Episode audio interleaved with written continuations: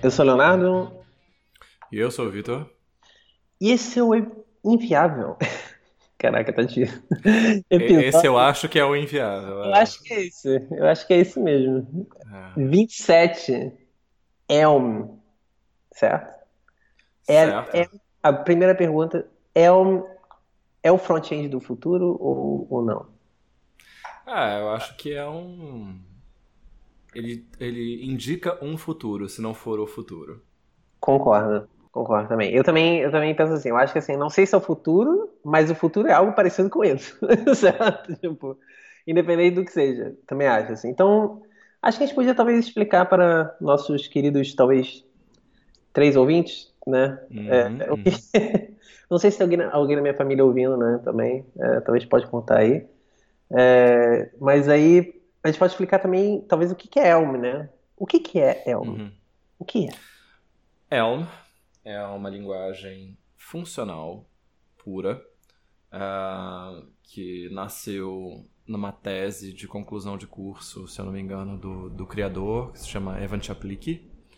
Uh, ele basicamente queria uma linguagem que permitisse expressar... Uh, É, programas gráficos de uma maneira mais declarativa, né? Que você pudesse ter uma linguagem amigável, uh, com, com um compilador que te ajudasse, né? Desse mensagens é, de erro é, compreensíveis e até que, que indicassem a solução para o problema e que permitissem, na, ele brinca, né? Que na, permitissem na época você fazer aquela coisa muito difícil que é centralizar alguma coisa verticalmente. No, no, no Caraca, tudo bem. É, só que lá Flexbox ainda era um garotinho, então faz sentido. Ok. É, então, é, essa linguagem, assim, ela, ela carregava um pouco das ideias e, e a tese se embasa no histórico de Functional Reactive Programming, né, que é um termo, uma, um termo que andou em voga uns anos pra cá. É, a gente tem alguns representantes fiéis ou não da ideia aí no, no Rx, né, no Reactive Extensions do .NET, que depois viraram RxJava, RxJS e tal.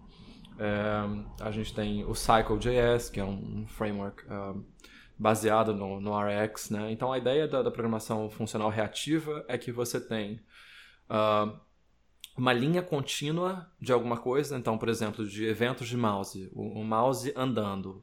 Então, você tem uma linha contínua de eventos e você tem como direcionar esses eventos para usos que te interessem. Por exemplo, eu quero, para todo evento, eu quero fazer uma determinada coisa. Toda vez que o mouse se movimentar, eu quero fazer uma determinada coisa. Então, eu vou me ligar ali naquele, naquela linha, né? Como se fosse, sei lá, um cano d'água, então, passando eventos de mouse, eu faço ali uma, uma saída para mim, todo evento que passar, eu recebo uma notificação daquilo e faço um processamento.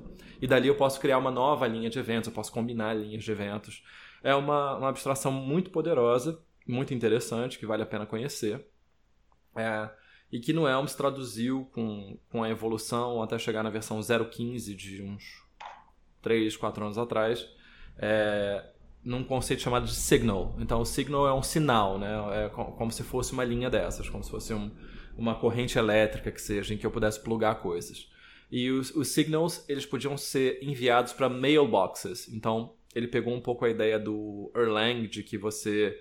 É, isola processos tendo uma caixa de mensagens, né? Você joga mensagens naquela caixa que vão ser processadas de acordo com a disponibilidade do actor, né? A, no, no, no Elm você tinha uma coisa meio parecida. Você pegava um sinal, você processava e jogava uma mensagem para que o runtime é, reimputasse isso no programa, né? Então, sei lá, eu fui, fiz uma chamada, chamada H T T P, quando eu recebo, eu, então eu gerei um sinal que é um get, sabe, numa A P I de, de previsão do tempo.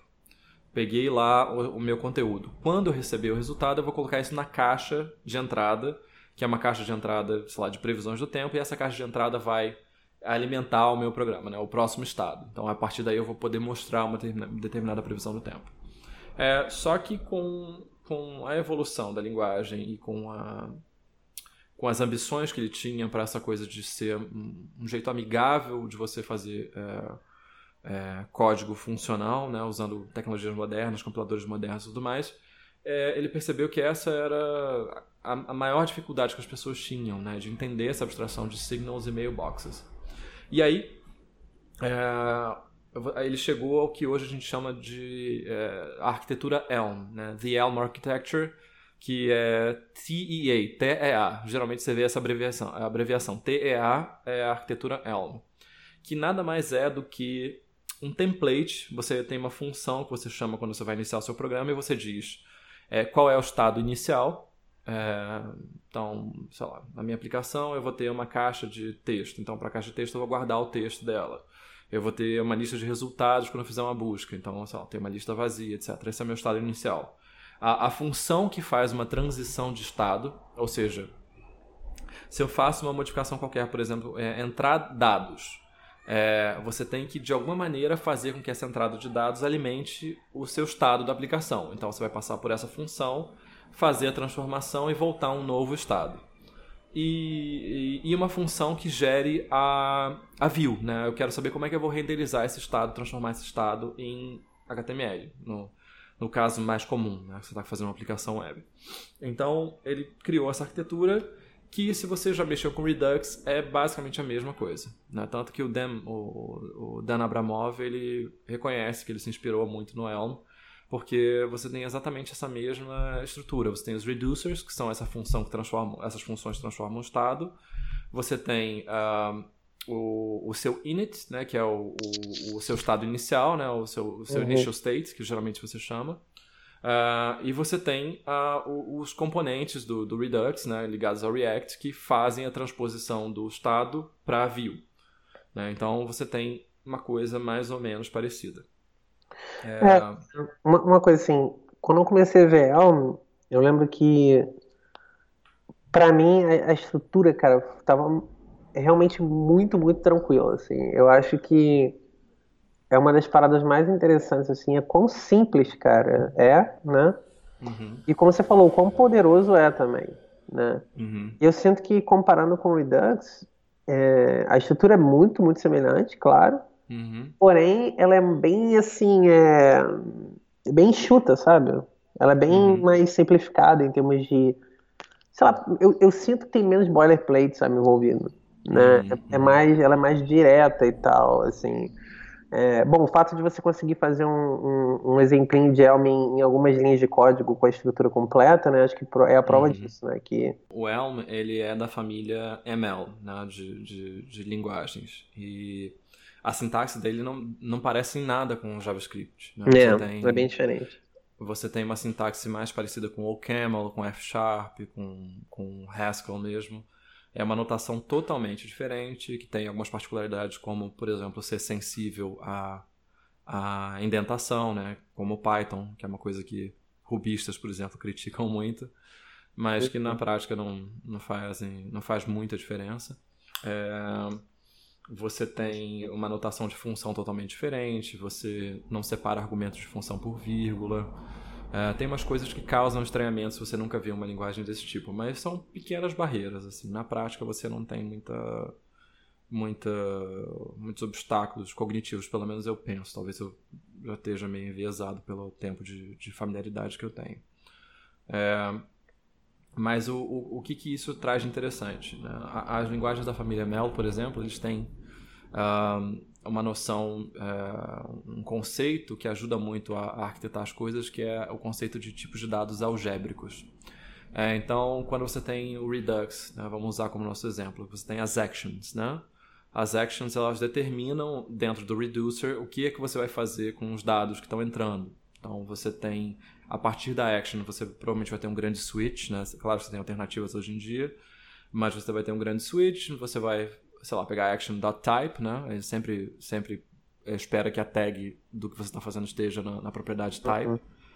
E a partir do type, você vai saber como é que está a estrutura de dados, né? Quais são as propriedades que você vai usar para pegar os dados e tudo mais. É, no, no Elm, você tem isso como um conceito de primeira classe na linguagem. Então, eu vou dizer, por exemplo, que a minha action é um tipo de dado algébrico que representa um conjunto de alternativas. Por exemplo, usando a aplicação de, de lista de to-do, né, que é o que sempre usam uhum. para testar frameworks J S, você vai ter um estado, uma, uma, uma action, né, que no, a gente normalmente chama de message no, no Elm.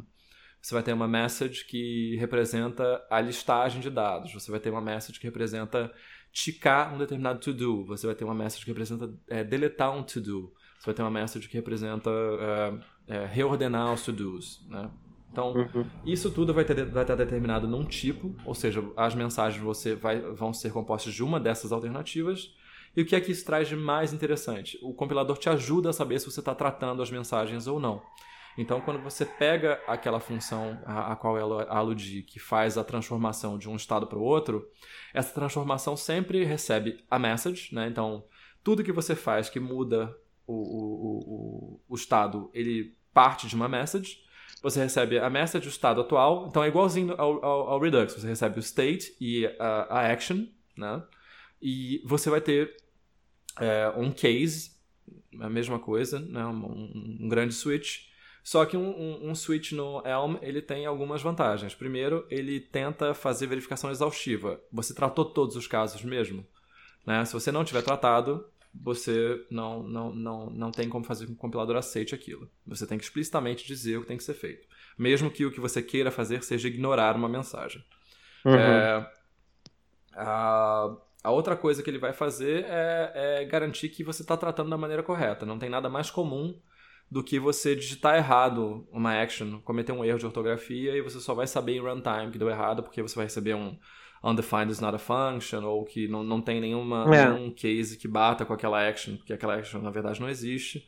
Ela é uma própria de um objeto, você escreveu errado, sempre volta undefined, né? Então passa direto. É, então o compilador te ajuda a, a pegar a mensagem, desestruturar os valores que estão ali e fazer a transformação que você tem que fazer. É, a outra coisa que é interessante no Elm é que é, essa transformação ela é sempre a, a, associada a, a um command, que eles chamam. Então, por exemplo, você quer gerar algum efeito colateral, você tem que especificar o efeito colateral, né? No episódio de programação funcional a gente falou um pouco por, sobre isso, de que é, numa linguagem pura você não pode ter efeitos colaterais acontecendo no seu código, né? Você tem que criar uma estrutura de dados que determine qual é o efeito que você quer que execute, e o runtime vai cuidar de executá-lo. Então, por exemplo, se você quer fazer uma chamada H T T P, você vai voltar um command que, que represente essa chamada, a chamada H T T P, o runtime vai pegar isso, fazer a chamada fora do seu código e depois devolver o retorno para o seu código.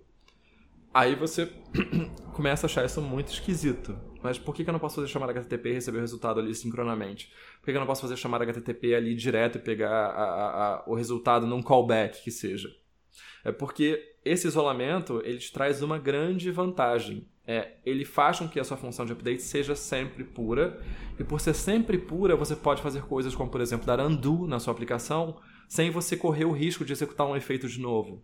Você pode salvar o seu estado, então a progressão de estado da sua aplicação, reaplicar aquele estado, e a sua aplicação vai chegar no mesmo lugar que chegou antes sem ter que reproduzir todos aqueles efeitos.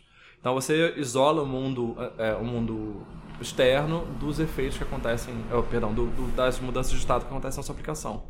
E aí, como o efeito externo ele, ele vai precisar passar pelo update de novo, você vai passar por uma transformação pura de novo. Isso, isso é muito poderoso, assim, é estranho quando a gente nunca mexeu com isso, mas é muito legal quando você domina isso. É, é muito bacana. Te dá muita liberdade. Cara, é... É, isso, isso é... Nossa, é muita coisa, né? Mas eu acho que, tipo...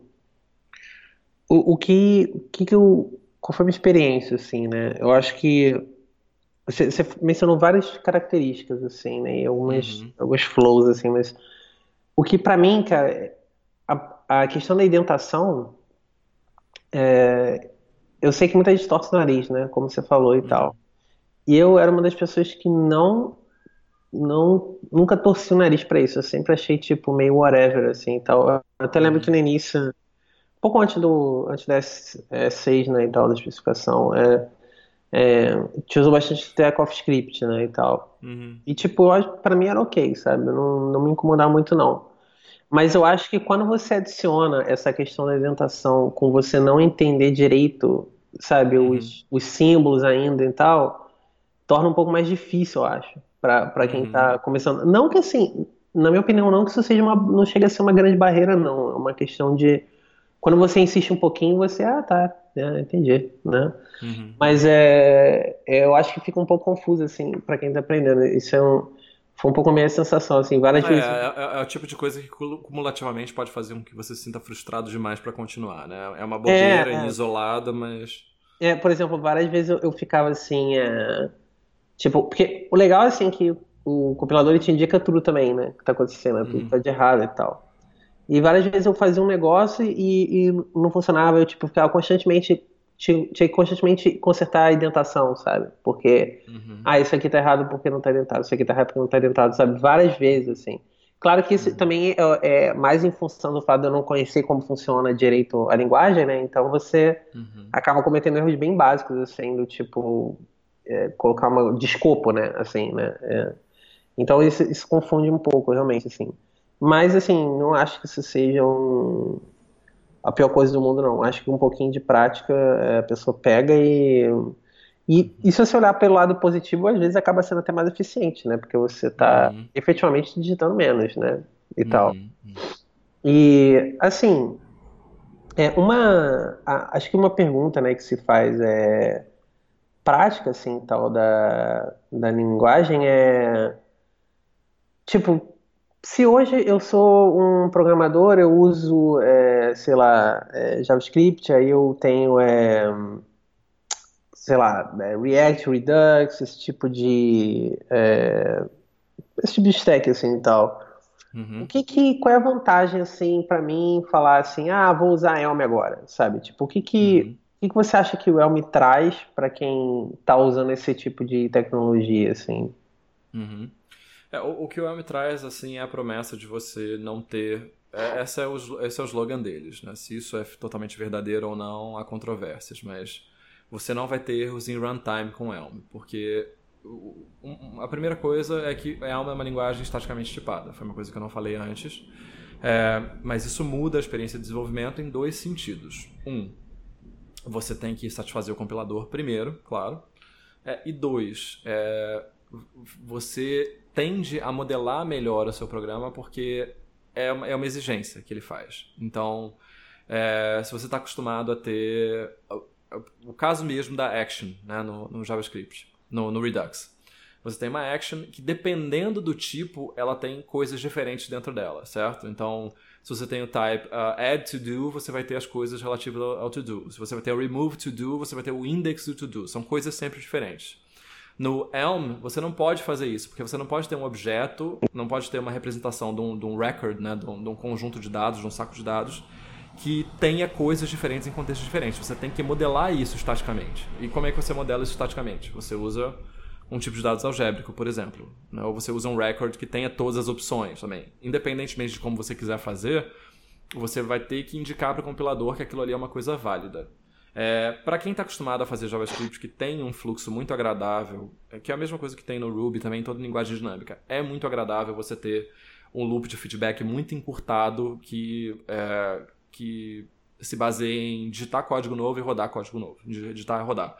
O fato de você ter um compilador no meio parece ser um entrave, é, mas o, o compilador, na verdade, quando você se acostuma a trabalhar desse jeito, ele te dá aquela garantia de que tudo, todas as peças estão encaixadas direito. Então essa é uma grande vantagem, né? Você não tem como quebrar o teu código, é, porque quebrar o código significa o código não funcionar. Então aquela coisa comum de linguagem dinâmica, de você fazer uma refatoração ou atualizar uma dependência e tudo quebrar, é impossível.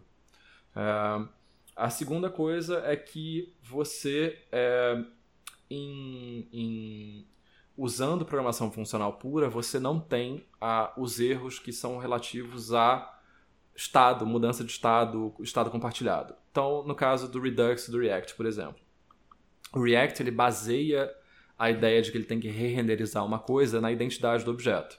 Então, se eu tenho um objeto que tem o meu saco de dados lá qualquer, é, eu passei por um, pelo um reducer. Se eu reaproveitar o objeto e mudar as coisas que estão dentro, e passar pela view e esperar que ela re-renderize, pode ser que ela não re-renderize, porque a identidade do objeto continua a mesma. É. Ele não faz comparação de conteúdo, ele faz comparação de identidade. Isso é qual é o ponteiro na memória, basicamente. É, no Elm você não corre esse risco, porque não tem como você mudar um, um record, não tem como você mudar uma, um conjunto de dados em memória. Mudar um conjunto de dados é ter um conjunto de dados novo. Então, você nunca vai ter erros relativos a compartilhamento de estado. É, isso, isso é interessante, ah. porque no caso, é, quando você está usando o JavaScript, para quem talvez não conhece muito o Redux e tal, toda vez que você está no Reducer, você tem que retornar um novo objeto, né? Justamente por causa disso que você falou. A, a mudança de estado, uhum, ela é feita com a identidade do objeto, não exatamente o conteúdo e tal. Isso é um erro bem comum para quem está aprendendo no Redux, assim, no início. Nossa, dire, uhum. direto, é, assim, quando eu tô mostrando React, assim, para quem está vindo do back-end, né? Não tem muita ideia do, de como funciona, assim. É, sempre alguém vem, pô, cara, tem um negócio aqui que não tá funcionando, não sei, não tá atualizando, sabe? Não sei porquê, sabe? E noventa por cento das vezes é isso, é sempre esse erro, sabe, assim, que, ah não, cara, você tem que passar sem um objeto novo e tal, e a pessoa sempre me questiona exatamente a mesma coisa, assim, pô, mas eu mudei aqui, não devia ser automático, assim, eu... Hum. Na verdade, assim, é, é que é engraçado quando, porque as, algumas pessoas acham que, que... Dá, algumas libraries dão essa impressão, né, mas eu não acho que, que o Redux e o React dão, né, que assim... Vocês acham que tem alguma mágica ali, né, acontecendo, né? Uhum. No Redux, por exemplo, né? E aí, quando, sempre que eu falo pra pessoa assim, olha, olha esse Reducer, o que que é isso aqui? O que que tem aqui de library, assim? Tem alguma library aqui? Você tá vendo alguma coisa nesse arquivo, assim? Tipo, não tem nada, literalmente. É, uhum. é uma função com um case que você tá fazendo merge e retornando coisa, só isso. Não tem, uhum. não tem nada ali, sabe? Não tem smoke and mirrors, não tem nada, sabe? É... Uhum. É puramente isso, sabe, assim. Uhum. Aí a pessoa, ah, caraca, é mesmo, tipo, é, não, não tem mágica mesmo não, então eu mesmo tenho que fazer isso, né. E uma coisa, uhum. isso é muito legal, assim, o fato disso já ser, tipo, out of the box, assim, né, tipo, no, no uhum. Elm, assim, você, o fato de você não precisar se preocupar com isso, eu acho que com certeza reduz muito é, esses erros iniciais, assim, da pessoa Sim. não saber o que que tá acontecendo exatamente, você não precisa se preocupar aqui. De, de, de ficar é. gerando coisas manualmente, assim, já, já é assim, né? Já funciona desse jeito, assim, isso é bem legal. Uhum. É, isso, isso torna as coisas bem previsíveis e dão aquelas, aquelas vantagens que eu falei, né? Você pode gravar o estado inteiro do programa, você pode dar undo, é só você voltar para o anterior, não tem risco, você não está compartilhando o estado, não está compartilhando memória. É... Você quer, quer falar alguma coisa? Sim, sim, é, é porque assim... É... Muitos, acho que um, um ponto de venda, assim, né? Eu digo venda, parece meio esquisito, mas eu acho que sempre que você cria alguma coisa, né, open source, seja lá, você quer que as pessoas usem, né? E você mal bem tem que vender isso, né? Você tem que fazer uma certa propaganda da sua parada, porque eu acho que quanto mais gente está usando, mais gente contribui, é isso que todo mundo quer, né? Que o negócio evolui e tal. Então acho que um dos pontos de venda do, do, do Elm, assim, é que ah, tem muitos relatos, assim, do tipo, ah, desde que a gente colocou Elm na produção... Tipo, os erros em produção, em runtime, foram basicamente zero, assim. Não, a gente não tem mais erro, assim, é, em runtime, assim. Isso, isso, isso é real mesmo, assim? Ou isso é um pouco de exagero, assim? É, a pessoa dizer que... Ah. Inclusive, está na primeira página do, do Elm, está dizendo assim... Generate JavaScript with great performance and no runtime exceptions. Então, tipo... Uhum. Eu não sei até que ponto assim, isso é real, porque assim, eu nunca, nunca trabalhei numa aplicação em produção, né? Com Elm, uma aplicação grande, né? Feita em Elm, então não tenho certeza, assim. É, então, isso é, vamos dizer, noventa e cinco por cento real. É, há edge cases em que isso não é real, mas são edge cases que são limitações do runtime JavaScript mesmo. Por exemplo, você ensina uma linguagem funcional pura, você não tem o conceito de loop, porque o loop, é, numa linguagem imperativa, é uma coisa que se escora no, na possibilidade de você poder ter uma variável que você vai atualizando e que seja o seu controle, né, do que você está fazendo. Então, como é que, como é que o Elm faz? É, o Elm faz loop por recursão. Então, se você ingenuamente pega uma, uma estrutura de dados, sei lá, uma lista gigantesca, e vai trabalhar com ela recursivamente, você vai bater num stack overflow, né? No max, maximum stack size exceeded. Uhum. É, é normal, isso acontece com qualquer linguagem que você faça recursão. Então o Elm ele não, te, não te priva disso. É, existe também uma, um escape hatch no Elm que é o debug.crash, eu quero que meu programa quebre. Então pode ser como aconteceu na própria NoRedInc, que é uma empresa meio emblemática da comunidade Elm e é onde trabalha o criador da linguagem. É, eles colocaram debug.crash para um caso que eles achavam que nunca ia acontecer e esse caso aconteceu, né? Coisas assim podem acontecer, mas foi, sei lá, o primeiro, o primeiro erro em runtime deles em três anos. Uhum. É, e Isso também é uma promessa que é mantida porque você, quando você está lidando com Elm, você nunca pode falar diretamente com JavaScript. Então, a mesma lógica que rege qualquer interação com o mundo externo, rege a interação com JavaScript também. Hum. É, você não pode chamar uma biblioteca nativa de JavaScript direto, sincronamente, porque é, um, é um, uma, uma filosofia da linguagem. Você quer isolar o máximo possível os efeitos e falar com o mundo exterior, mesmo que seja a minha plataforma base, é um efeito. Então, você vai ter que isolar por um mecanismo que eles chamam de ports. Então, quando acontece um erro do lado de fora de uma port, isso não afeta a sua aplicação. É, você não vai ter um runtime error. Pode ser que você tenha um estado inválido no sentido de que não acontece uma coisa que o usuário esperava. Mas a sua, a sua aplicação não quebra. Certo. É, então, então, a promessa deles é nesse sentido, assim. É...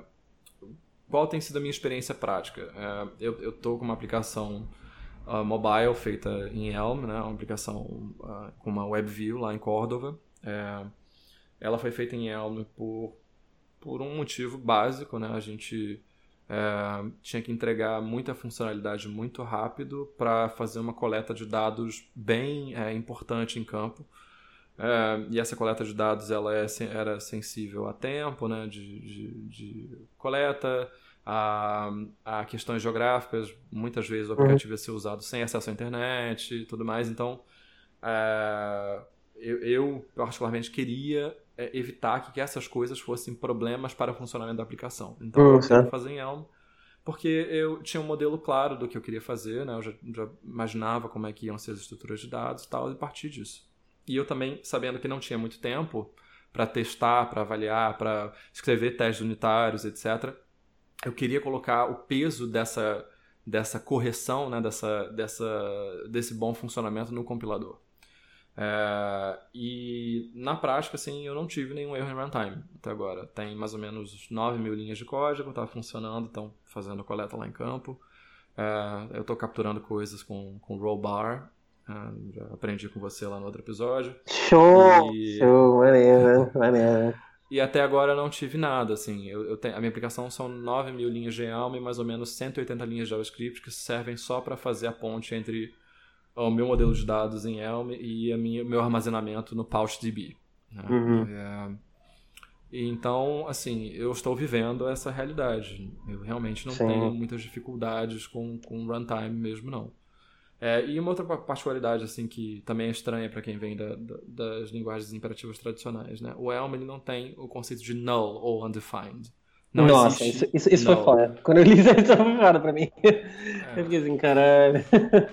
Não existe null. Se você quer representar a ausência, a possibilidade de ausência de um resultado, você tem que representar isso num sistema de tipos, né? Então, você tem um tipo chamado maybe, que é para os casos justamente em que eu posso hum. ter o dado ou não. E a partir do momento que você encapsula no maybe, o maybe é um tipo de dados algébrico também, que se divide em nothing, é, eu tenho nada, ou just, eu tenho alguma coisa. Então, quando eu recebo esse tipo de dados, eu tenho que saber se ele é um nothing ou um just. É, e eu tenho que fazer a coisa correta quando ele for um nothing ou just. Não, então, não tem como eu ter um undefined is not a function, porque você não tem undefined. Isso ajuda muito, você, você é obrigado a tratar os erros, né? É... E é uma coisa que a gente, em linguagem dinâmica, em linguagem tradicional, deixa muito de lado porque é conveniente, né? Porque a gente consegue andar mais rápido e são justamente essas coisas que fazem com que a gente tenha problemas em produção no futuro. Um, isso é, é, é um aspecto positivo também em relação a, ao, ao JavaScript, ao React ou Redux. É, você tem que, tem que tratar os erros e você tem um jeito padrão de tratar os erros na biblioteca, né? Então... É... que é uma coisa, né, fazendo um parêntese, que é uma coisa que, como tudo em JavaScript, se fragmentou muito no Redux, né? Você tem vários jeitos diferentes de tratar o estado no Redux, justamente para você ter mais ou menos abstração da ideia de I O, né? Então você tem Redux Saga, Redux Thunk, é, é, Redux R, Reactive Redux, sei lá, acho que o nome é esse. É. Um, Então, você, você pode chegar num projeto e ser de um jeito diferente de outro. E no Elm, você não corre esse risco, porque tem suporte de primeira classe na linguagem a, essa, a esse tratamento, a esse isolamento. É, o... Nossa, isso é bem, Nossa, é bem legal, cara. É... Pô, fala mais dessa experiência com... com essa app que você fez, assim. Eu acho que isso pode ser bem legal, assim. Por exemplo, é... Você, você já tinha feito alguma coisa maior assim, com o Elm antes dessa época? Ou foi literalmente a primeira coisa que você fez assim, maior com o Elm? Eu tinha feito uma, uma aplicaçãozinha de, sei lá, de umas mil e poucas, duas mil linhas de código. Uh, uhum. Que até começou num demo que eu dei quando a gente trabalhava junto, né? Que era uma aplicação de... de que usava a A P I do Dark Sky para ver um, previsão de tempo, essas coisas. É, uma coisa bem besta. E aí eu, depois eu dei uma expandida e atualizei nas versões do Elm, né? Que eu, que eu fiz na época com a zero ponto quinze e, e atualizei para dezoito, que é a versão mais recente. Um, E eu já, já tinha achado legal, mas eu, obviamente, não sabia como escalonar aquilo para uma aplicação de verdade. Uhum. E, na verdade, assim, eu não tive grandes problemas, porque, primeiro, Elm é uma linguagem muito pequena. Quando você compara com Haskell ou PureScript, que são linguagens, assim, é, primas, né, da mesma família e tal, mas é, muito mais profundas, o Elm, ele tem uma superfície muito menor e muito mais fácil de você compreender. E isso é bom, isso é ruim. Né? A gente vai falar mais disso no... Da, mais à frente, mas é, não tem muito na linguagem. Então, é, esse é o primeiro ponto positivo. O que eu tinha aprendido era a mesma coisa que eu ia usar, né? Eu, eu tinha detalhes de sintaxe que eu aprendi nessa segunda, segunda leva, mas assim, são conveniências, tipo como desestruturar um objeto, uhum. como desestruturar renomeando uma propriedade, são coisas que ajudam, né? A, a legibilidade, você ter uma coisa mais afeita ao que você está fazendo naquele momento, mas não são essenciais. É... Então esse foi, isso foi legal, assim, isso, isso eu consegui transferir direto, né, esse conhecimento da linguagem. A, a segunda maior dificuldade é que em Elm você não tem a noção de componente. É, e essa é uma coisa, é uma briga constante na comunidade, porque um componente, ele, no, no, Redux, no React, por exemplo, ele é um encapsulamento de estado e view, né? Então você pode determinar como, como a view se representa e qual o estado que aquela view tem. Como no, no, no Elm todo o estado é explícito, ou seja, eu não posso ter um H T M L que tem um, um pedacinho de estado que eu de fora não conheça, né? Eu tenho que passar esse estado explicitamente para essa view se renderizar. Então, como é que eu vou ter um componente se eu não tenho isso? É, aí... Eu não tenho, por exemplo, um, um sei lá, React Date Picker, que automaticamente cuida de guardar qual é a data atual. Eu tenho que trazer isso para o meu modelo de dados global, de algum jeito. Uhum. Então, é, isso faz com que haja uma grande... uma ausência de definição da comunidade de qual é o melhor jeito de fazer isso. Porque nesse momento você tem um pouco de boilerplate, né? Eu tenho que inicializar meu componente, eu tenho que configurar... Meu componente, ó, ó o, o, o vício. Né? Eu tenho que inicializar esse meu grupo, né, que vai ter uma função de atualização de estado, vai ter uma, uma função de renderização, vai ter um estado inicial. Eu tenho que incorporar isso à inicialização do meu componente maior, da minha estrutura maior, perdão. É, e isso, nisso, quando você vai procurar qual é o melhor jeito de fazer, você descobre que não tem um conceito. Tem duas variações básicas. Uma é você sempre ter esse trio, né, de funções, de atualização de estado, inicialização de estado e visualização, e você sempre fala em trios. Ou a ideia de que você tem uma grande árvore comum a todo mundo, né, e você simplesmente vai ter funções de view é, especializadas. Então eu tenho uma árvore que tem estados de tudo, de tudo da minha aplicação, e eu tenho funções de view é, que vão receber a parte do estado que cabe ali naquele, naquele contexto e renderizar só aquela parte. É, então isso, isso foi uma adaptação, assim, saber quando usar uma estratégia, quando usar outra, mas qual é o, o pulo do gato, assim, você não está preso em nenhuma das duas. Se você quiser refatorar, simplesmente você começa a extrair ou a reincorporar as coisas e vai seguindo o compilador. Não está funcionando, está faltando isso, está faltando isso, estou esperando isso nesse lugar, não está, estou esperando isso naquele lugar, não está. E em algum momento você vai colocar tudo num lugar de novo, vai compilar, e é muito improvável, se você só mudar o código de lugar, que as coisas deixem de funcionar. É, não é impossível, claro, mas é improvável. Porque se é o mesmo código, só com os, os tipos no lugar, nos lugares diferentes, ou menos alinhados ou mais alinhados, vai continuar funcionando. É, esse foi um, um aprendizado, assim, é criar essa uhum. sensibilidade, mas eu não achei difícil particularmente. Apesar de eu ter um lugar na minha aplicação em que eu estou tratando de dois jeitos diferentes, o que para mim é a mesma coisa, que eu teria que unificar em algum momento. Mas, assim, o custo é muito baixo, porque você tem... Realmente, o custo de refactoring é muito baixo, comparado com, com uma linguagem dinâmica. Então, no momento que eu resolver é, consertar isso, ou unificar, ou ter uma, uma visão uniforme, né, da, da aplicação sobre o mesmo conceito, é só eu fazer, seguir o compilador, que eu vou sair do outro lado. É, o, o que foi também estranho, é, pelo fato de você só falar com JavaScript por ports, tudo é assíncrono, né? Mesmo que a operação seja assíncrona. Então, você tem sempre que pensar num, num, num fluxo que vá... Né? Então, eu, eu, por exemplo, eu quero salvar uma coisa no banco. É, seja por um botão que eu apertei na minha, a minha aplicação. Então, na minha aplicação, apertando esse botão, eu vou cair na minha função que muda o estado. Né? Então, eu vou mudar meu estado. E eu vou disparar um comando, que é o comando de ir numa determinada port e mandando uma mensagem. Sei lá, salvar o meu modelo serializado para JSON. É... Quando eu quiser falar de volta com a aplicação que eu já salvei, eu tenho que mandar uma mensagem da port para dentro da aplicação. Isso vai gerar uma nova message, que seria o equivalente à action do Redux. Isso ah. vai cair na minha função de atualização de estado de novo. Então, eu sempre tenho esses pares. Aí, também tem uma arquitetura para você lidar melhor com isso, que é, que é uma arquitetura meio ports and adapters, né? Quem conhece esse padrão do object, do, do, da orientação a objeto, é, é mais ou menos isso. E... Aí tem uma, uma talk famosa sobre isso, que explica como é que funciona. Eu, eu achei bem simples de implementar, isso foi legal. Um, mas, no geral, assim, foi muito positivo, porque o meu, a minha taxa de... Tem esse, esse ramp-up, assim, esse, esse início de, de setup e tal, enquanto você está aprendendo, você nunca fez, uhum. que pode ser estranho. Uh, mas depois que você começa a, a pegar o jeito, é, eu pelo menos acho muito mais rápido criar uma feature em Elm do que criar em Redux, porque eu tenho, para começar, eu tenho o apoio do compilador. Eu, achei, eu, eu tive eu essa impressão fazer... também. Eu tive essa impressão. É, é. Mesmo que, mesmo que o boilerplate, assim, que é uma coisa chata no Redux, vamos dizer que seja comparável em Elm em alguns casos, o fato de você ter o compilador dizendo, não, agora está tudo encaixado, isso é um grande adianto. Porque eu não vou ter que provavelmente escrever um teste para garantir que está tudo encaixado.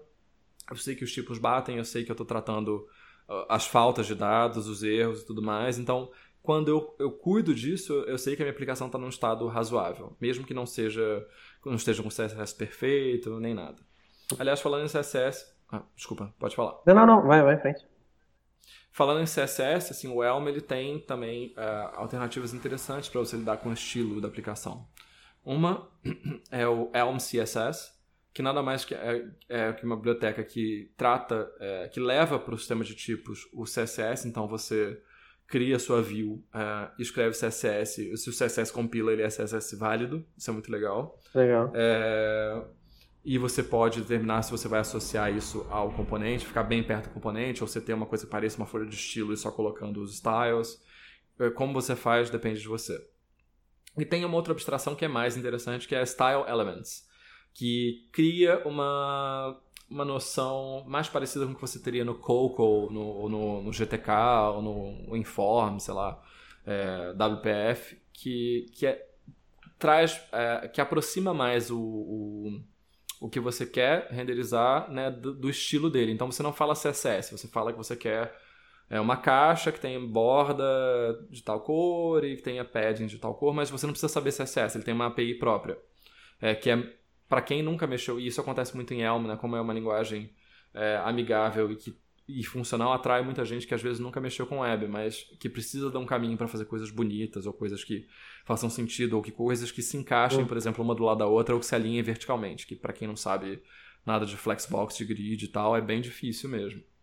É, ele abstrai isso para você, isso é bem legal, assim. E tudo dentro do sistema de tipos. Então, você também tem essa garantia de que, pelo menos, o seu C S S é válido. Ele pode não estar correto, mas ele é válido. Eu usei o Elm C S S na, na, na minha aplicação, né?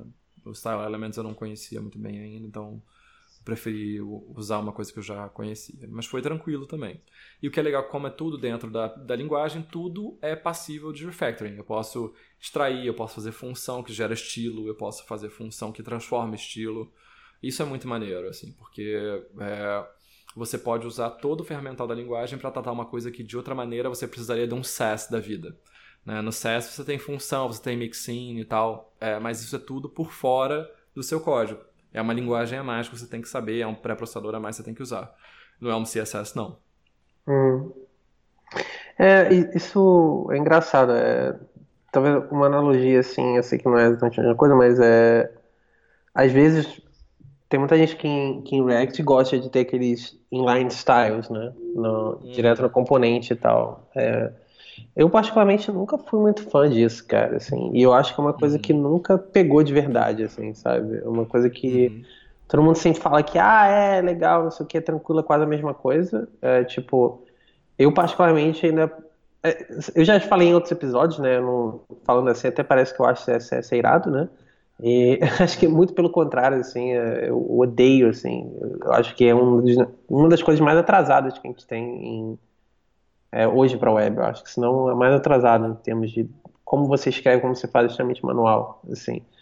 É, mas, assim, eu acho que o fato de que, pelo menos no React, quando você está trocando isso, ou talvez no, no estágio que você mencionou, seja o fato de você ter que ficar trocando na sua cabeça, fazendo, uhum. tipo, é, associações, né, de, ah, isso C S S seria assim, então é que eu vou fazer assado, sabe? Uhum. É, eu acho que, que não funciona, sabe? Porque... Uhum. Você tem que ficar o tempo todo trocando essa chave na sua cabeça, sabe? Fazendo isso o tempo todo e tal. Porque, mal bem, a gente aprendeu isso com o C S S mesmo, sabe? O styling a gente aprendeu com o C S S. Então, é muito mais fácil, eu acho, pra gente, no geral, é usar é, o C S S mesmo, né? Direto, assim. Eu também prefiro o C S S, assim. E deixa eu ver o que mais. Bom... Temos aqui... Um, existe algum jeito de... Como é que... Tem algum tipo de integração assim, com JavaScript? Assim, por exemplo, é, ah, se eu uso Elm, eu tenho como usar uma library de JavaScript. Né? Alguma coisa do gênero. Assim, usar alguma coisa de JavaScript. Né? É, Ou... essa, esse é um assunto bem controverso. Assim. Hum. O, o Elm ele é, ele é pensado pelo criador... como uma linguagem que não necessariamente vai, vai ter JavaScript como o runtime eterno. Uhum. Né? Então, ele não quer se aferrar a decisões de design que é, sejam limitadas ou que sejam para atender ao que o JavaScript espera. E o que, que isso significa? É, eu não tenho uma, uma Foreign Function Interface, né? Uma F F I que a gente chama, para lidar com JavaScript diretamente ou especificamente. Então, não tem como eu chamar, por exemplo, fazer um um wrapper para uma biblioteca é, JavaScript em Elm um, e chamar isso como se fosse Elm e por baixo eu tenho JavaScript. Né? Um, como você faria em C, por exemplo, com Ruby, né? Você, você chama biblioteca C em Ruby e tal. É. Um, não tem nada disso. Como é que você faz isso? É usando aquele esquema que eu, que eu falei antes de ports. Né? Você tem que falar com a port e na por... da porta para fora você pode falar JavaScript, mas você não chama JavaScript dentro do Elm. Eu não poderia, por exemplo, usar Moment ponto J S, né? Aquela biblioteca para é. data e hora, e chamar, sei lá, moment.tal do Elm e alguma coisa acontecer chamando o Moment em JavaScript. Não certo. Tem como fazer isso. Isso é uma coisa filosófica que eu acho que é um dos lados ruins do Elm é, do ponto de vista prático. É, eu entendo a razão, é, tem gente que defende essa decisão com unhas e dentes, mas na prática tem alguns malefícios assim é, que também são assuntos que eu acho que vale falar mais na sessão do, do que, que é ruim no geral em Elm. Uh, mas o jeito é esse, assim. Tem como falar, mas é por uma indireção, né? Usando ports. Certo, ok. É, bom, é, como é que funciona mais ou menos assim, é, acho que talvez o, a parte de testes, assim, no Elm, é, porque... Eu vejo que, assim, no, no, no J S hoje em dia, com esse stack de React e tal, eu particularmente acho o jeito de escrever teste extremamente, uh, sei lá, entediante, poderia dizer, porque uhum. Uhum. é bastante repetitivo, assim, eu sinto que, que muitas dessas coisas poderiam ser automatizadas, né, assim, porque é realmente muito repetitivo, assim. E, mas ainda não tem um jeito, assim, legal, assim, eu acho que para componentes tem... Muita gente usando snapshot test, tipo, hoje em uhum. dia, mas... Eu... Bom, isso é um assunto talvez para outro episódio e tal, não vou entrar muito nisso. Mas é... Mas para Elm, como é que funciona, assim? Existe algum jeito de testar, é... por exemplo, tentando fazer um paralelo, assim, você está usando Redux, você vai testar suas actions, você testa é... os seus reducers e tal. Em Elm é semelhante ou tem algum tipo de automação, uma coisa assim... É, tem. É semelhante. Pode ser semelhante se você assim quiser. Uh, você vai ter uma, uma membrana diferente para teste, porque você não tem noção de componente, então você uh, ou vai testar as coisas isoladas, né? Você vai testar a, a sua view, né? Passando o estado que você quer, uh, ou você vai testar o seu update, né? Que seria o equivalente ao reducer, uhum. uh, ou você vai testar as suas outras funções, né? Testar em Elm é muito fácil porque as funções são todas puras, então você não tem que fazer setup global, você não tem que subir coisa, não tem que colocar coisa no banco de dados, etc, et cetera. Um teste unitário é um teste simples de função. Entrada e saída. Isso é muito revigorante, né? Você consegue focar mais no, no seu modelo de negócio. É... Mas você tem biblioteca, tem uma biblioteca básica, que é quase todo mundo usa, chamada Elm Test. Elm Test é uma biblioteca de test unit mesmo. Tem assertions, né? Assert equals, assert not equals, assert uh, true, assert false. Um, é, e tem, nessa biblioteca tem aquela, aquela parada que eu falei no episódio de testing, de property-based testing, né? Que eles chamam de fuzz testing. Então você tem o seu model, uh, você determina como gerar o seu model é, randomicamente, né? Usando os fuzzers. Então, por exemplo, eu tenho uma pessoa. Uma pessoa, ela tem um nome, uma idade, um gênero, né? Um sexo e... e sei lá, mais alguma informação. Então eu posso dizer que para gerar uma pessoa eu preciso de uma string randômica, de um inteiro randômico. Eu, eu gero a partir de um fuzzer booleano, é, eu transformo em male or female, né? Eu tenho um, um tipo de dados algébrico que, que seja gender e, e é male ou female. Então, sei lá, se o booleano for true é male, se for false é female, ou vice-versa. É. E o gerador de mais uma string para aquele dado que eu não sei. Então, na hora que eu vou rodar meu teste, ele vai gerar, é, pelo menos, é, por padrão, cem users diferentes e vai passar para o meu teste para eu fazer a verificação que eu queira fazer. Isso já é padrão, né? É, você tem, se eu não me engano, uma biblioteca chamada Elm H T M L Test, que é uma biblioteca para você pegar suas views, gerar H T M L e poder inspecionar o H T M L que foi gerado. Então, eu quero, sei lá... No caso em que meu modelo tem uma propriedade tal e eu gero tal coisa, eu quero verificar que essa coisa tal foi gerada. Se, se não tem essa propriedade, ele gera outra coisa. Então eu quero verificar que essa outra coisa foi gerada. Tem como fazer esse tipo de teste. E tem os testes normais que você tem em outros lugares, né? Com Selenium e tudo mais. Tem como fazer Sim. esses também. Você sobe sua aplicação e testa como uma caixa preta e vê como ela se comporta. Uh, no geral, você acha que... É... Pelo que você pode comparar, assim, você acha que é mais fácil testar é, coisas feitas em Elm ou, ou não? É, mais fácil, mais fácil. Primeiro que você testa menos coisas, isso já é bem menos esforço. E segundo que você não tem que lidar tanto com o mundo exterior, né? Você tem garantias de que você não precisa nada do mundo exterior para poder testar a sua função. Então, quando hum. você está falando de dados puros, é muito fácil você gerar um dado puro, né? Até, até dinâmica, randomicamente, como eu falei. Então você consegue é, se escorar nessa pureza para poder é, testar de maneira muito mais simples, muito mais rápida, né? Isso, isso é bem legal. Cara, bem legal. Bem legal mesmo. Deixa eu ver. É, ok.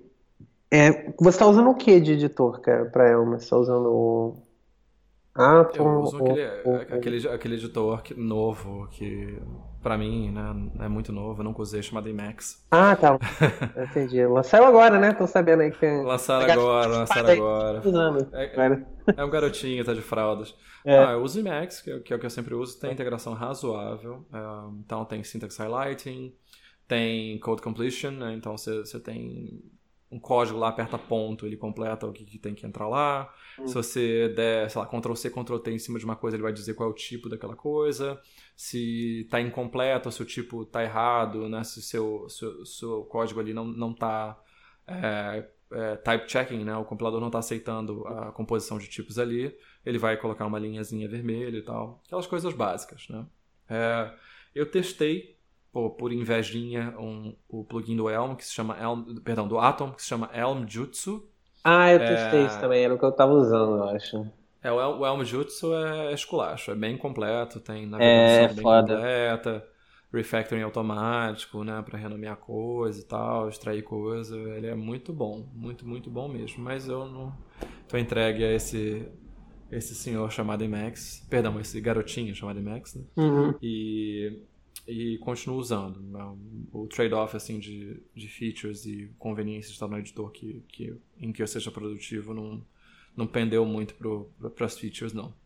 É, em, em volta disso, tem um, um linter que é meio padrão da comunidade, que é o Elm Analyze. Então, ele vai ver coisas como imports redundantes, é, estruturas que você está usando que podem ser substituídas por outras mais concisas.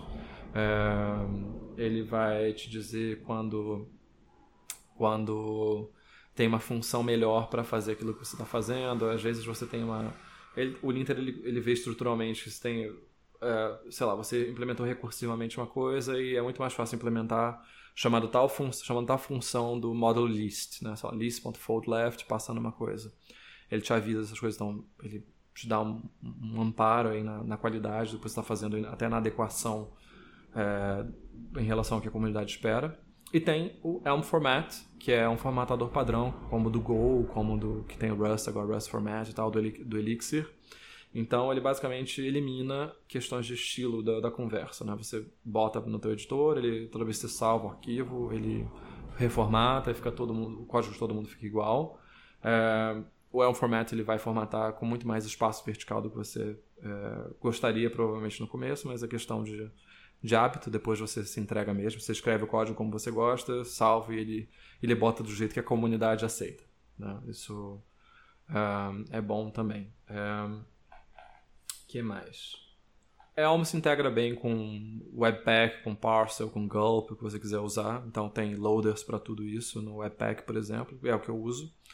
Um, então, se você quiser fazer um pipeline em que você passe, gere o código Elm, passe pelo Uglify ou passe pelo Clojure Compiler, dá para fazer tudo isso com, com Webpack normalmente, você não perde isso. O um, que mais? É, acho que isso, assim, de, de ferramentas que eu, tenha, que eu esteja usando. Não, acho que não tem muito mais coisa além disso também, que pelo menos que seja popular por enquanto. É, bom... Um, a gente pode falar então talvez o que, que são os lados ruins, né, do Elm, né? O que que, que que você acha que, assim, talvez como você fez essa app, né, você possa falar com bastante propriedade, assim, que que, uhum. quais foram os obstáculos, assim, cara? O que, que você achou que, que não funcionou ou que, assim, é ok, mas ainda você sente que talvez ainda não esteja lá, sabe? Que ainda tá faltando aí é, um pouco mais de maturidade, talvez, assim. Uhum. Bom, tem, a primeira coisa ruim é uma coisa, né, a qual você aludiu antes de, de... Qual é a vantagem que eu tenho se eu estou usando outras tecnologias e tal? É que você tem uma curva de aprendizagem, né? Não foi uma, vantagem, uma desvantagem para mim nesse projeto, porque eu já tinha mexido um pouco, mas é diferente o suficiente para para que seja difícil você introduzir isso numa empresa e, e sabendo que outras pessoas podem se responsabilizar pelo seu código no futuro, né? Até quando você não estiver mais lá. Então, isso tem um, é, um, é um lado ruim. É, é o lado ruim de qualquer coisa que esteja ligeiramente fora do mainstream, ou especialmente muito fora do mainstream. É, o Elm está meio na, no limite ali de ser mainstream, né? É, a outra coisa muito ruim é essa questão do interop do, do JavaScript, né? É, que é, como eu disse, é uma questão de ponto de vista. A, o criador tem um ponto de vista, né? Eu, como uma pessoa desenvolvendo uma aplicação, tenho outro. Mas o fato de você usar ports cria muitas inconveniências e ele é, faz com que você tenha que criar, usar certos hacks, por exemplo, para integrar é, coisas que mexam no D O M, né? Se você quer usar uma biblioteca de mapas tipo Leaflet ou Google Maps, é, você tem que saber que o, o, o Elm ele renderiza tudo num Request Animation Frame. Então, se você colocar para... Se colocar sua biblioteca para se ligar num nó do Elm, você tem que saber que tem que colocar dentro do Request Animation Frame também, né? São essas coisas assim que, que eu acho bem inconvenientes. Sem contar todo esse arcabouço de coisas boas que tem no, no JavaScript, que já estão prontas, já são maduras, tá? Tipo Moment mesmo, né? Não tem nada inconveniente para Elm. É, e a postura da comunidade é uma postura de, basicamente, ou você usa ports ou você porta para Elm, ou você faz uma versão Elm daquela biblioteca. O que, para quem está desenvolvendo uma aplicação de linha, não é uma resposta muito boa. Eu, eu acho uma resposta bem inconveniente, assim. Uhum. É, e outra coisa que é ruim no Elm, assim, se você já teve é, contato com outras linguagens funcionais estáticas mais, é, mais barra pesada, tipo Haskell, PureScript, OCaml e tudo mais. O Elm, como ele tem essa pretensão de ser uma linguagem amigável, ele prefere boilerplate à abstração em alguns casos. Hum. Então, se você já ouviu falar de, de monads, por exemplo, né? Mônadas em, em, em Haskell, que seja, é, você não tem esse conceito na, na linguagem Elm. Apesar de você ter todos os métodos que você teria com mônadas, você tem, por exemplo... Uh, É, eu quero sequenciar duas chamadas H T T P, uma dependendo da outra, né? Então eu, eu chamo uma chamada para autenticar e depois que eu autenticar eu quero puxar o perfil do usuário. Então, sei lá, autenticou, se você fizesse com promises, por exemplo, né? Numa promise vai ser then é, get profile passando o user, né? Aí then faz alguma coisa com o profile. É, isso é basicamente uma, uma sequência monádica. Você está tá dependendo do resultado de uma coisa para seguir para a próxima e pode tomar decisões com base nisso. Como o Elm ele não tem isso como um conceito de primeira classe, você tem essas definições em todas as coisas que são monádicas. Então, a lista tem um método chamado and then, uh, results tem um método chamado and then, task tem um método chamado and then. Você no, no, no, no, no Haskell você teria só uma função, né? Então, a mesma função é, valeria para todos esses casos, porque no Haskell você tem... Uh, um conceito chamado de, de higher kind of type, né? Tipo de, de primeira, primeiro nível, e, e você pode abstrair em cima disso. Como no Elm não tem isso, você troca por boilerplate. Então, tudo que você poderia fazer com uma função só, você tem, você tem que aprender os tipos específicos. E o que é pior, às vezes esses tipos, dependendo do, essa, perdão, essas funções específicas, elas mudam de assinatura sem necessidade. Elas poderiam ter a mesma assinatura, que seria fácil de memorizar. Mas, em alguns casos, elas mudam por motivos que não dá muito para entender, assim. É... É, então, você acaba criando uma, uma... Se você nunca soube disso, você cria, assim, uma, uma consciência de que tem um padrão nessas aplicações de função. É, mas, se você já sabe, você se vê digitando, assim, aquele boilerplate sem necessidade. E você também não pode abstrair nada monadicamente. Então, você tem, por exemplo, você não tem o promise.all, né? Promise.all no, no... Então, o promise.all, ele pega uma lista de promises e transforma numa promise de uma lista. Não é basicamente isso? Sim, você é. Tem uma lista de...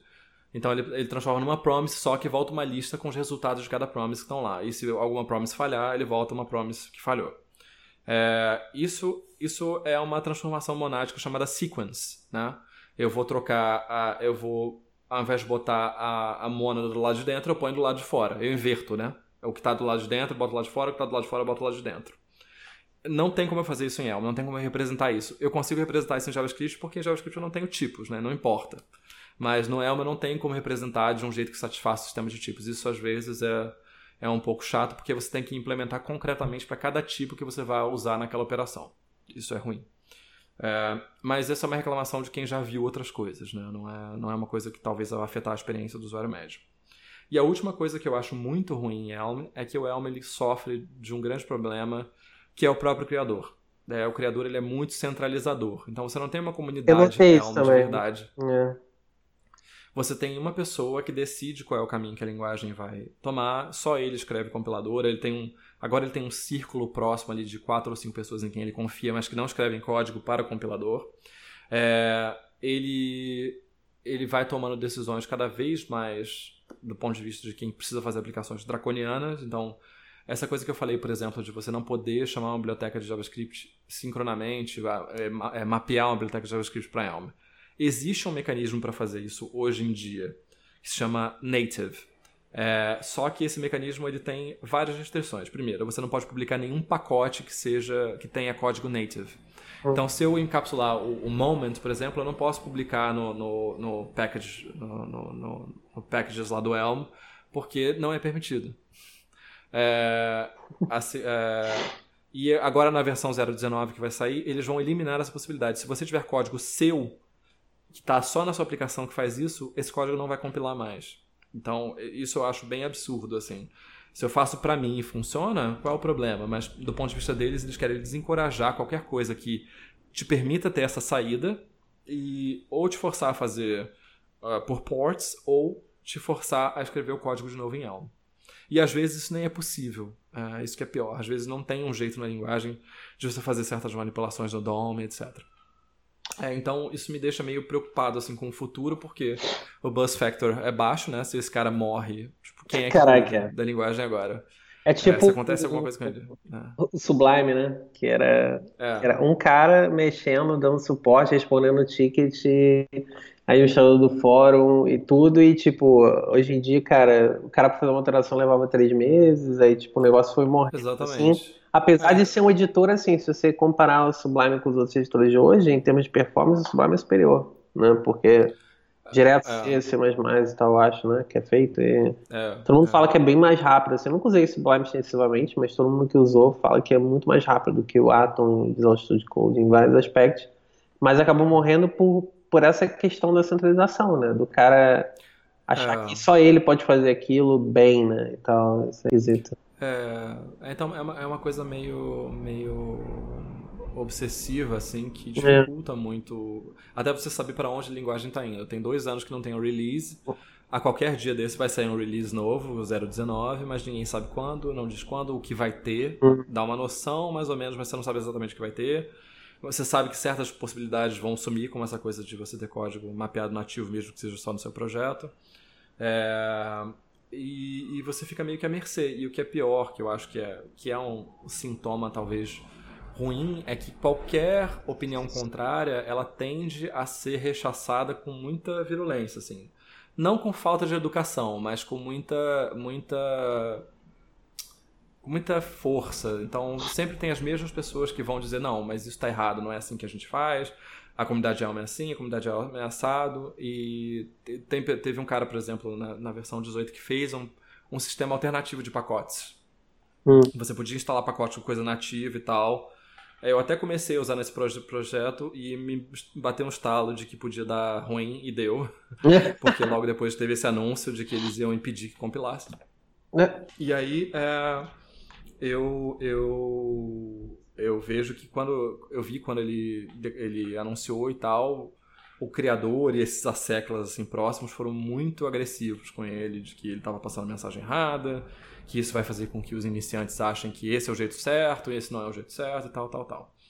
É...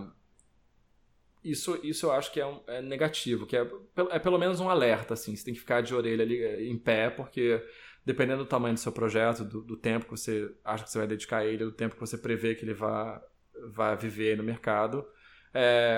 isso pode fazer com que Elm seja uma boa ideia agora e não seja uma boa ideia daqui a seis meses. Essa incerteza é muito ruim. É, cara. Bom, é legal, assim, é interessante. Cara, eu, eu definitivamente vou fazer mais coisas com Elm, sem dúvida. Eu acho que, assim, eu acho que pra mim é muito mais interessante aprender Elm do que, sei lá, investir em... No, no que mais, do que já tá aí, né? Que é tipo, ah, vamos ser uma versão uhum. nova do Webpack, vamos ver, sabe? É tipo... Eu acho que isso uhum. não faz, é, na minha opinião, não, não faz você crescer muito, né? Como, como profissional, assim. Eu acho que realmente, mesmo que para quem tá ouvindo assim, mesmo que para quem tá pensando, ah, mas, pô, não vou usar Elm no meu trabalho, ou, tipo, não tem nenhuma aplicação prática, né? É, para Elm no momento e tal. É, a gente já falou disso antes, mas acho que vale a pena falar de novo, que é, tipo, uhum. acho que você aprender coisas diferentes é, aumenta a sua visão, né? E acaba se tornando uhum. um profissional mais completo. É, de qualquer maneira, mesmo que você não esteja usando aquilo no dia a dia, só o fato de você ter um leque de coisas que é, não, não só em programação, certo? Acho que em, você aprender coisas em geral, né? Fazer outras coisas uhum. e, e se expor a coisas diferentes e tal, isso faz você crescer como profissional, como pessoa também. Por isso que é legal, cara, é, pra você que tá pensando, ah, pô, não vou estudar, eu, porque pô, nunca vou usar, ou no, no meu trabalho ninguém vai nunca botar isso e tal, tipo... Acho que você está perdendo o ponto, talvez, assim, a ideia, sabe? Que a ideia não é você usar porque você vai usar em algum lugar ou porque você vai usar para alguma coisa, porque é legal e você vai aprender alguma coisa diferente e você vai acabar, às vezes, pegando algumas técnicas do Elm e aplicar em outras coisas também, em, o, em outros problemas, assim, que você tem. Vai te dar insights, eu acho, né? Talvez. Ah, acho que é isso, cara. Vale a pena, bem legal, cara. Bem maneiro mesmo. Eu aprendi várias coisas hoje sobre Elm. Ah, legal. Tenho vontade até de, é, assim, de revisitar, assim, agora acho que vou fazer isso, assim. É, apesar dessas minhas ressalvas, assim, acho que é bem legal aprender, porque é um bom primeiro caminho para linguagem, fun- linguagem é, funcionais, verdade, né? Tipadas. E é produtivo, é, é web, assim, porque você vai aprender Haskell, você vai aprender um bando de coisa importante, legal, que vai ser super útil quando você entender, mas que é muito abstrato, é muito, muito distante, né, do que você está querendo fazer, de fato, provavelmente quer fazer uma aplicação web. Aliás, eu não falei uma coisa importante, que foi uma pergunta que a gente não, não pensou em fazer. Uhum. Eu posso usar Elm para outras coisas que não aplicações web? Oficialmente, não.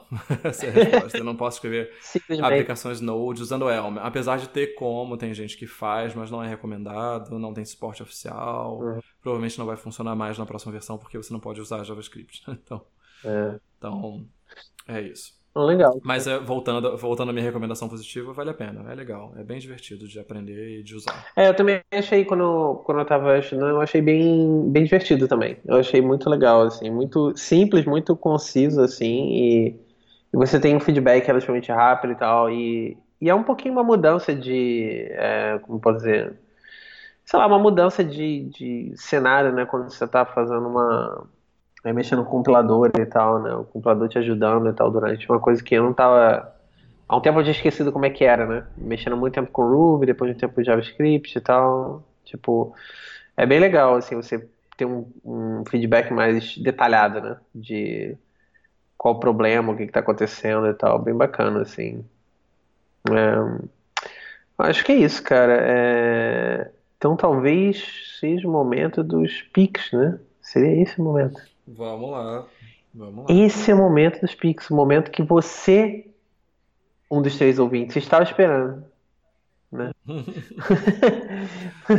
Aquela hora que, que vai acabar, você pode voltar para sua vida. É, eu sei que é triste, né? Porque quando a gente fala que tá rolando os Pix, né? A pessoa fica meio, puxa, o episódio está acabando. Mas não fica triste, cara, não fica assim, porque semana que vem tem mais, entendeu? Tamo aí, tamo aí. Precisa... Infeliz ou infelizmente. Não precisa chorar no banho, entendeu? Não, não precisa. Assim, vai, vai, vai ficar tudo bem. Vai ficar tudo bem. É, bom. Então começa aí hoje. Cara, beleza. É, cara, eu, eu, tenho, eu tinha uma série de, de recomendações de. É, eu vou recomendar, vamos lá, tem várias coisas, mas eu vou começar talvez recomendando um. um um livro, assim, tal, uh, de um cara que eu sempre odiei o trabalho, por muito tempo, eu era hater e fui convertido, entendeu? Então, eu acho que isso é, um, isso é um, uma recomendação importante. O fotógrafo conhecido, né, o Ryan McGinley, assim, é, por muito tempo eu não entendia o trabalho dele, achava que eram só, é, sei lá, é, pênis e pepecas, entendeu? E... Depois eu realmente, né, saí da minha ignorância e entendi. É, então eu comprei recentemente um... Acho que eu já mencionei esse episódio de fotografia e tal. E recentemente eu comprei um livro dele, é chamado é, We Far. Não é o primeiro livro dele, mas é, é um livro, cara, muito bonito, cara. Assim, é, realmente, assim, muito incrível, assim, visualmente é impressionante, assim, algumas fotos, assim. É, é um livro lindo, cara, assim. É, fala, acho que as fotos dele falam bastante sobre é, sobre juventude, né, cara, sobre e, e liberdade, né, acima de tudo, e, e as fotos traduzem isso de uma forma, assim, muito, muito legal, e é, as cores são incríveis, assim, né, é, realmente o cara é, é incrível, assim, o trabalho dele, muito, muito legal. É, se você é sensível a muita nudez, assim, e tal, se você não curte esse tipo de coisa, esse livro não é pra você, porque tem bastante e tal, tipo, então, você tá pensando em um livro pra botar na sua mesa de centro da sala? Não sei se, se, se esse é o ideal, assim, mas, é, mas não é uma nudez agressiva, entendeu? É uma nudez mais, é, diria, mais poética, assim, mesmo, mas, mas não sei, é, nem todo mundo curte, entendeu? Eu conheço muita gente que, ah, tem, não sei o que tem nudez, não gosto muito e tal... Mas assim, cara, cada um, então fica aí, já tô dizendo o que que é, né? Pra ninguém ficar, tipo, é, se surpreender demais e tal. É, eu acho, cara, deixa eu ver... É, ok, minha segunda recomendação, talvez eu vou fazer uma recomendação técnica, assim, e tal. É, no mundo de JavaScript, né? E tal, uma coisa que... É, eu acho que talvez muitas pessoas devam conhecer o, uma library chamada Prettier, que é basicamente... É uma library que é um, Ele é essencialmente um formatador de código, certo? É, não é exatamente o que o, o lint faz, né? O lint tem uma série de, de regras ali e tal, né, mais específicas, né, com a linguagem. Né? Inclusive, eu acho que eles estão preparando uma versão pro Elm nesse momento, né? Então fica aí, fica esse link aí, né? E, e basicamente o Prettier, é, ele, você roda ali no código e ele, ele remove aquelas coisas tipo é, espaços, sabe, sobrando, é, é, blank lines, sabe, é, formatação de parâmetro, sabe, essas coisas que são mais realmente visuais e que, cara, sempre me incomodou muito isso, porque era uma coisa que na maioria das vezes não é coberta pelo linter, né?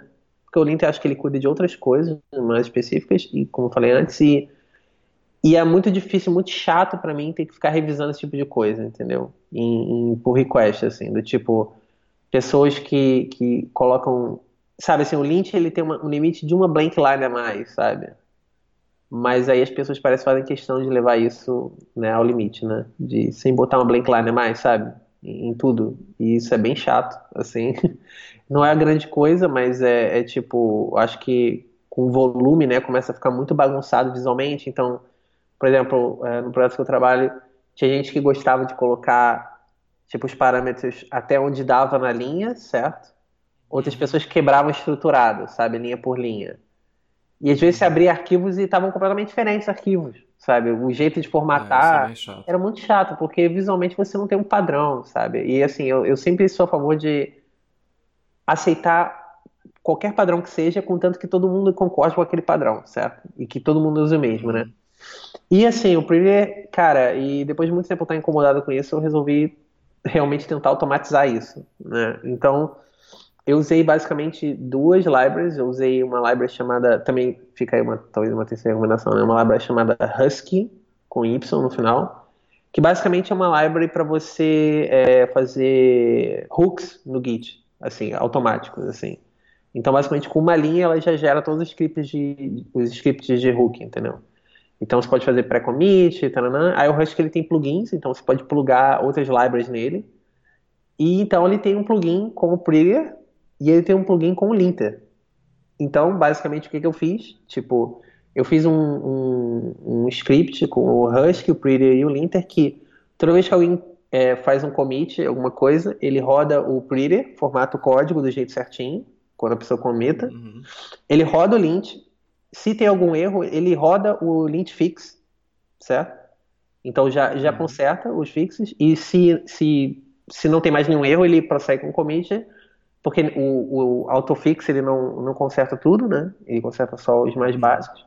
E ele, se, se sobra alguma coisa, ele printa na pessoa, pra pessoa as linhas e, e o problema, né? Como funciona normalmente o linter e tal.